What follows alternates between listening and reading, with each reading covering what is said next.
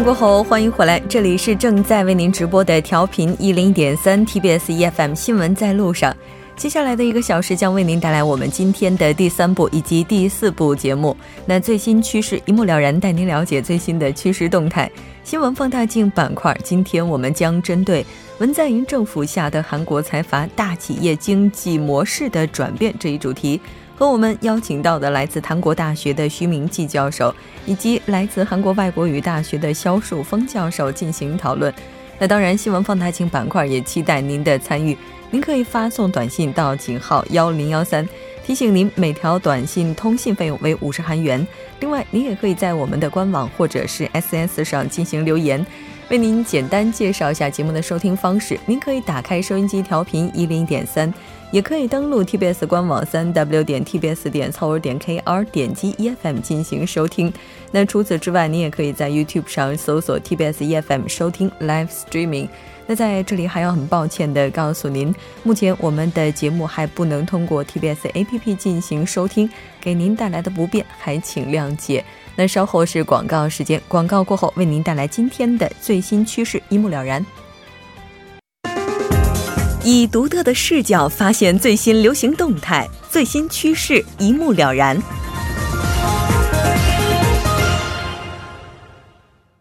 好了，欢迎回来。那接下来马上就要为您带来我们今天的最新趋势，一目了然。当然，首先还是要连线特邀嘉宾穆云卓，穆记者你好。喂，主播你好。那非常高兴跟您一起来了解今天为我们带来的最新趋势。今天您为我们带来的是什么呢？今天给大家介绍一下韩国的 AA 制夫妻。那说起 AA 制的话，日常生活当中，从朋友呀、同事再到情侣，可能很多时候我们吃饭喝酒利用 AA 制的都比较多，大家。也都习以为常了吧，一点也不会觉得有什么不妥。但是要是夫妻之间的话，不知道对方每个月工资是多少，依然坚持 AA 制消费方式的情况，貌似好像并不太多。今天呢，就跟大家聊聊这个比较新鲜的话题吧。这个确实在东方社会是比较少见的。那刚才您提到了说，可能不知道对方的收入究竟有多少，那他这个 AA 到底是以怎么样的一种形式来进行呢？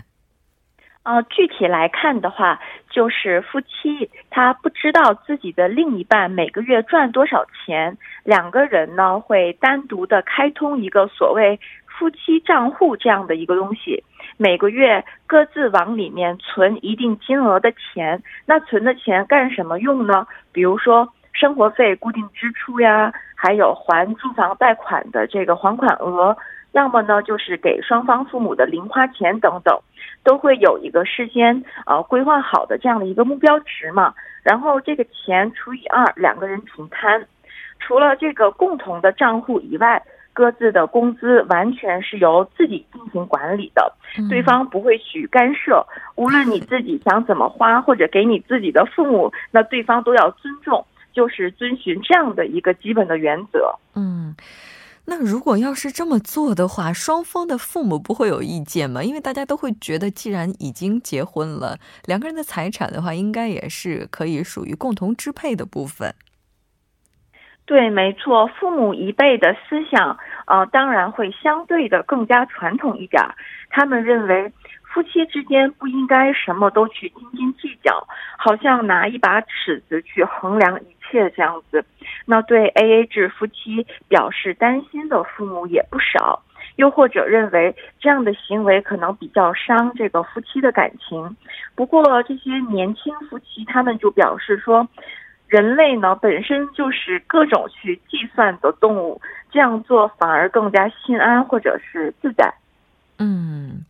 那目前的话，在韩国选择这样一种生活方式来作为自己和配偶相处的形式的这个人群比例，大概会占到多少呢？嗯，我看了一下相关的数据，比我想象的好像要多一些。有相关部门今年早些时候，大约是三月份吧，发布了一份两性平等的实况报告，在全国四千八百八十四对受访夫妻当中，有百分之十八点二，也就是相当于每十对夫妻当中就有两对是今天介绍的 AA 制夫妻。他们呢，要么是将各自收入的一部分合在一起管理，要么就是刚才说的完全进行分离，干脆是各花各的。另外呢，目前好像越来越多的双薪家庭是选择这样的生活方式的。另外一个数据就是说，双薪家庭这个比重要更高一些。每十对当中有三对夫妻，也就是比重的话，大概是百分之三十一左右。这些受访者都是 A A 制夫妻的。嗯，是的，这个比例确实可能超出很多人的想象。那像出现这种 A A 制夫妻的模式，肯定和当下的经济发展是有一定关联的。那有人说，这个是因为现在的年轻人对婚姻的认识出现了变化，把婚姻当做甜点，有这样的一个说法。对，没错，有一位美国学者在他的一部著作当中，对现代的婚姻制度是这样评价的。他说，在过去呢，婚姻是经济上要么就是家庭上无法完全独立的男女们的不可缺少的一种必要选择。但是对于自己也能够活得非常精彩的现代人来说，婚姻只不过就相当于是餐后甜点一样了。那甜点大家都知道，想吃的时候呢，我就可以选择去吃；嗯，没有胃口呢，可能完全就可以忽略。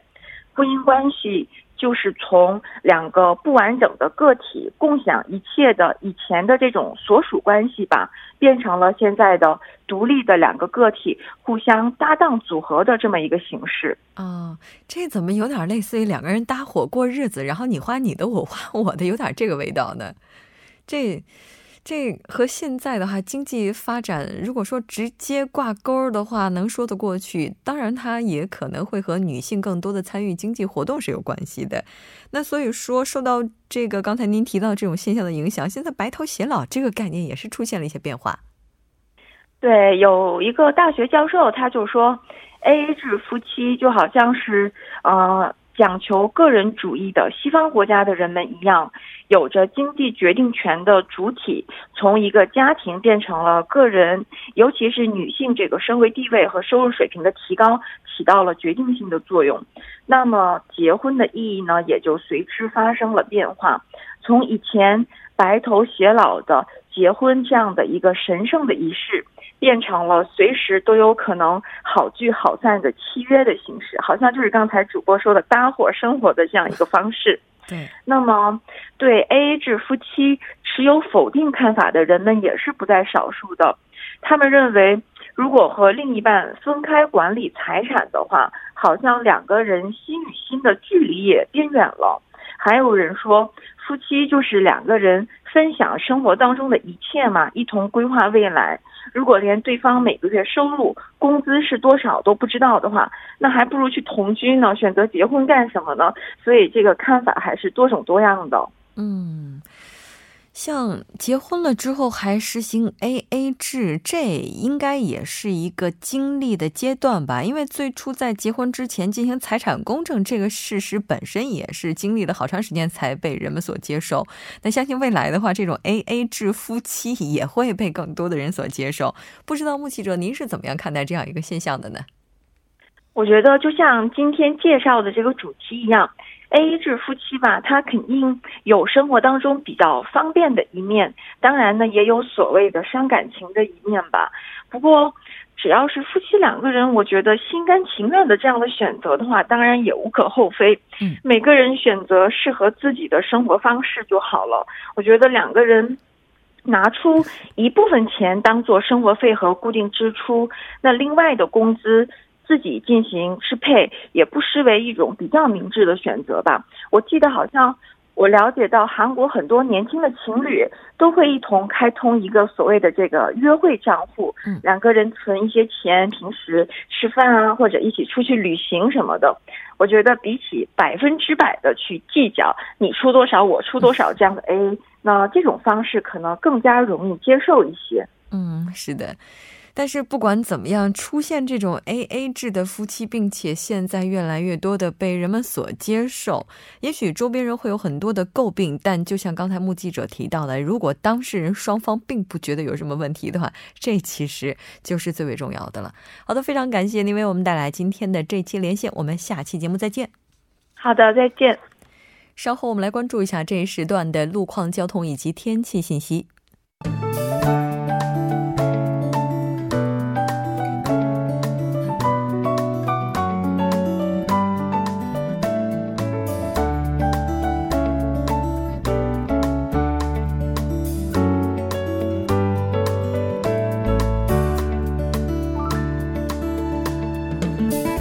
晚间七点十二分，依然是由程琛为大家带来这一时段的路况及天气信息。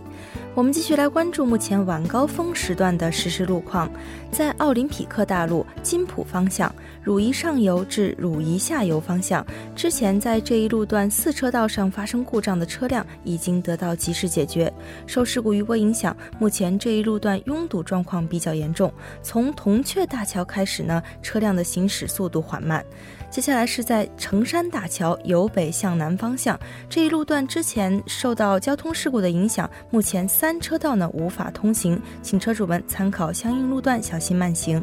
下一则施工路况来自波拉美路塘谷十字路口至新大方丁字路口反方向这一路段呢正在进行道路维修的施工作业，受施工影响，目前此路段的下行车道正在进行交通管制，暂时无法通行，还望来往的车主们。参考相应路段，提前选择其他路线。再来看一下天气，受冷空气的影响呢，明天韩国全国还会继续降温，气温依旧低迷，尤其早晚寒冷明显。首尔市明天的气温将会降至本年度的最低点。具体的播报情况是这样的：今天夜间至明天凌晨阴，最低气温零下七度；明天白天多云，最高气温三度。好的，以上就是这一时段的天气与路况信息，我们稍后再见。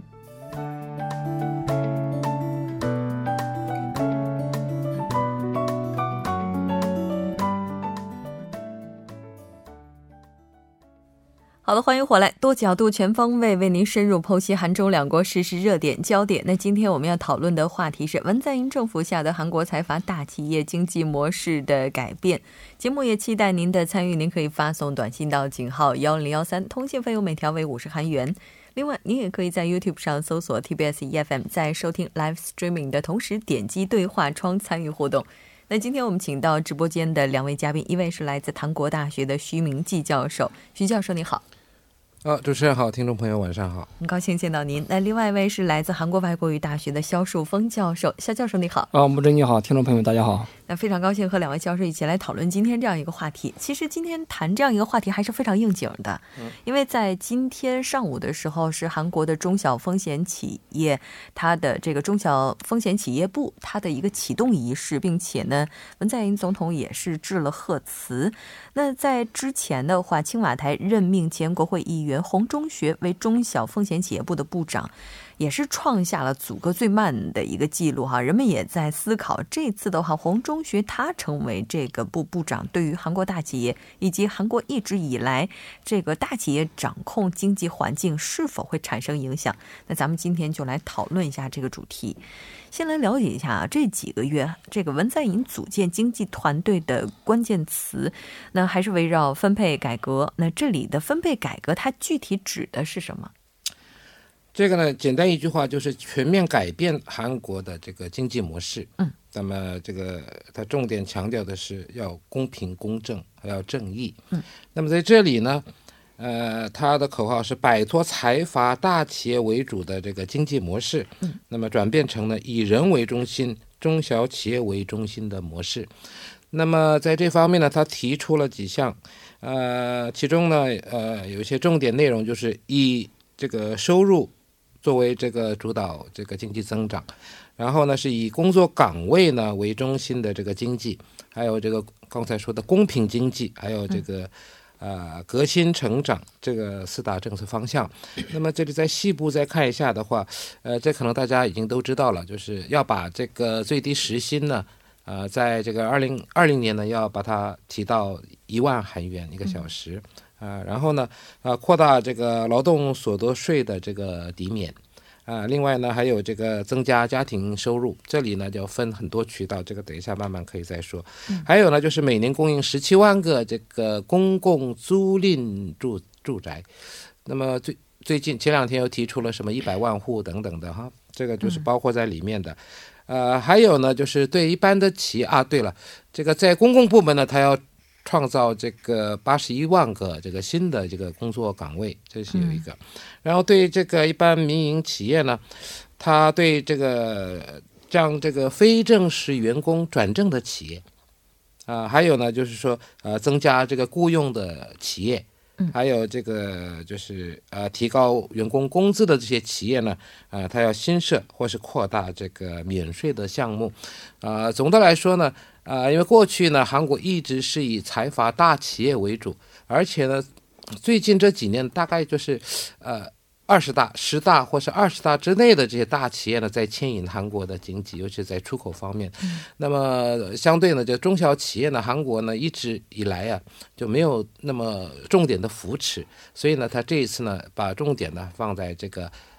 大企业、财阀和中小企业呢是并肩的发展。嗯啊，大家都要能这个双赢啊，把这个重点呢放在这里来开展它的一个经济政策。嗯，是的。其实，在今天文总统他的贺词当中，我们也看到了，他是非常重视中小企业发展的，并且他这个重视程度呢，是把它放在了和大企业同一个天平上去称。甚至希望这样的一个大环境，它未来能够汇集更多的部分，然后甚至就提到了说，能不能通过中小企业和大企业之间的互惠互利，然后影响包括像这种胡同商圈文化呀，还有传统市场啊等等，都能够成为受害呃不是受贿受贿的群体哈。那有专家说，文总统他在任命有关内阁成员的时候也说过，要摆脱这种以财阀大企业为主的经营模式。他提出来这种主张的原因，应该就和我刚才提到的这个背景是有关系的。对，一般说自古以来，我们都说得民心者得天下，对吧？现在这个韩国民众对这个官商勾结，可以说已经到了零容忍的地步。嗯，这个文在寅总统在当竞选那个总统当时，他也强调，就一定要推进这个财阀改革。认为只有果断地斩断这种官商勾结的这种根源和清算财阀啊，这种积累起来的弊端呢，才能这个搞活经济，让国民呢安居乐业。首先呢，韩国三十大集团企业的半数资本呢集中于四大财阀集团。目前进行财阀改革可以说是防止企业经济力过度集中啊。另外呢。这个推进财阀改革和经济的民主化呢，可以搞活经济，保护这个中小企业和风投企业，创造出更多优质的新的工作岗位。同时呢，经济基础我们一直讲啊，决定这个上层建筑。政府只有推进这个财阀改革，还可以一定程度上呢削弱财阀对国政的这种控制力，有效加强韩国政府国政的控制力，巩固呢一些改革的成果，最终呢获得民心。嗯，这也是他可是一一个最根本的一个目的。嗯，是的，应该和他最初在大选的时候所承诺的一些条款也有关系。对对对，一直在践行着自己的一些相关承诺。其实这个过去的，就是韩国自从这个就是呃一九四五年啊，这个大民国政府成立以后，到后来就是经过呃一个军事的政变，不管怎么样，那个政府成立到现在呢。一直都是以这个大企业为主，嗯，主要重点就是扶持大企业。这个呢，就是养成了一个韩国企业的大企业病。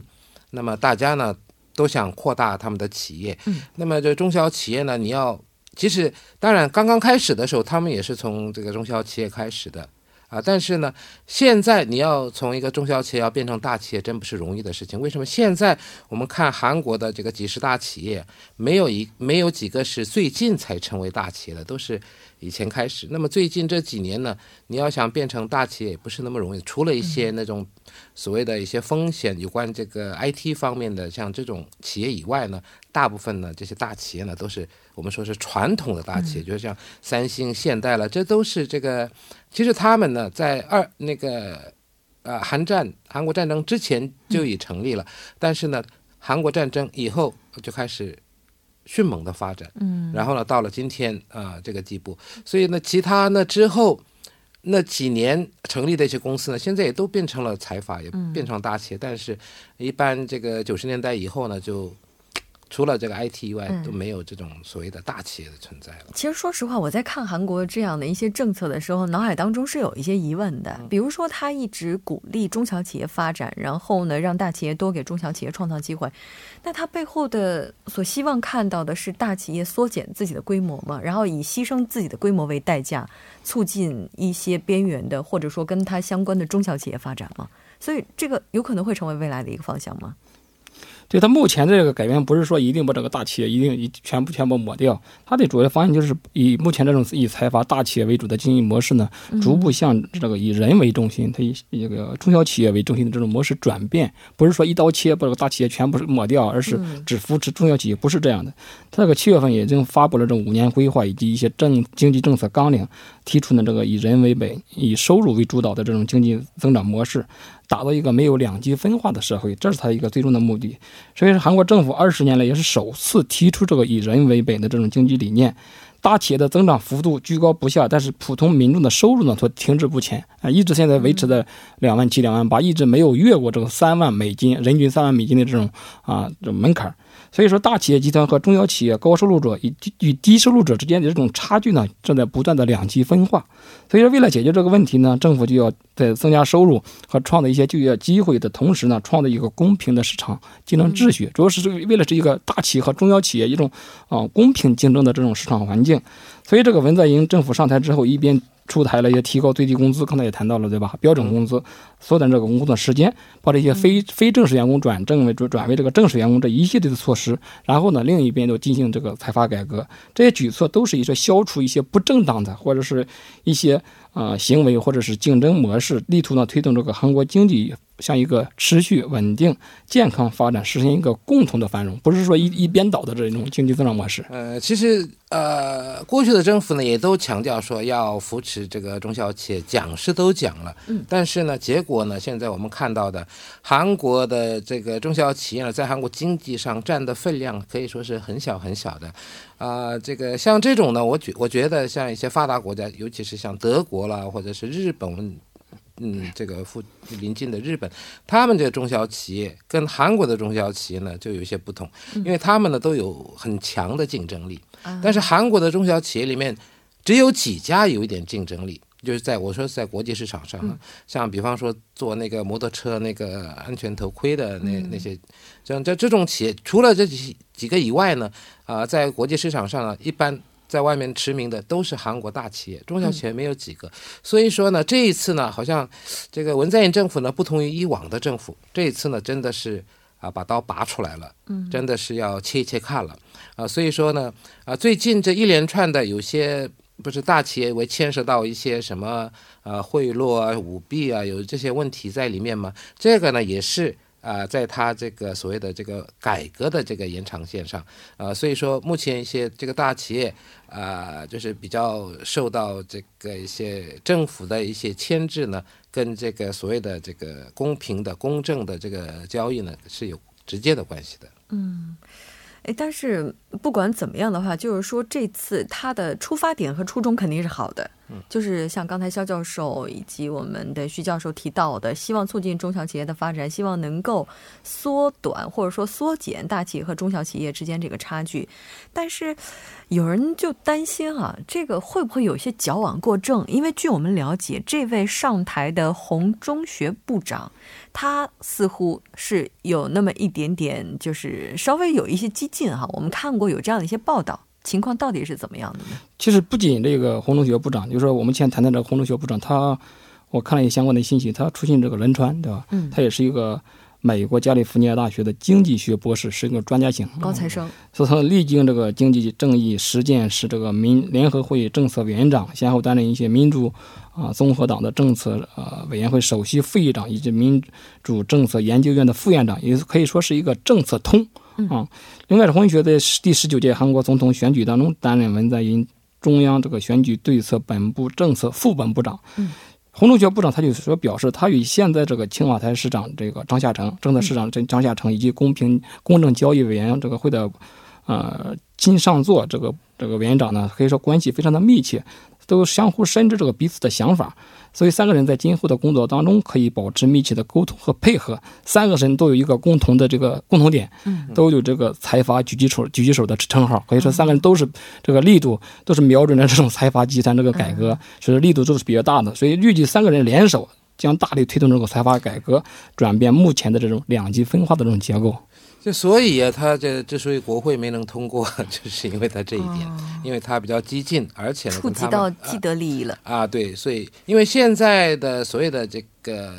在野党，就是我说自由韩国党这边呢，都是在过去的政府时代呢，也是跟大企业都有一些那个的。那么他呢，这次这么大刀阔斧的要进行改革的话呢，啊，对他们来说呢，也可能是会有受到一些影响。啊，不管你以前是青年还是怎么样啊，所以说呢，这一次呢，他也是在国会呢，因为这个，尤其是这个韩国党在反对，所以呢，他没有通过。当然，这个文在寅政府呢，还是强行的任命了啊，有有几个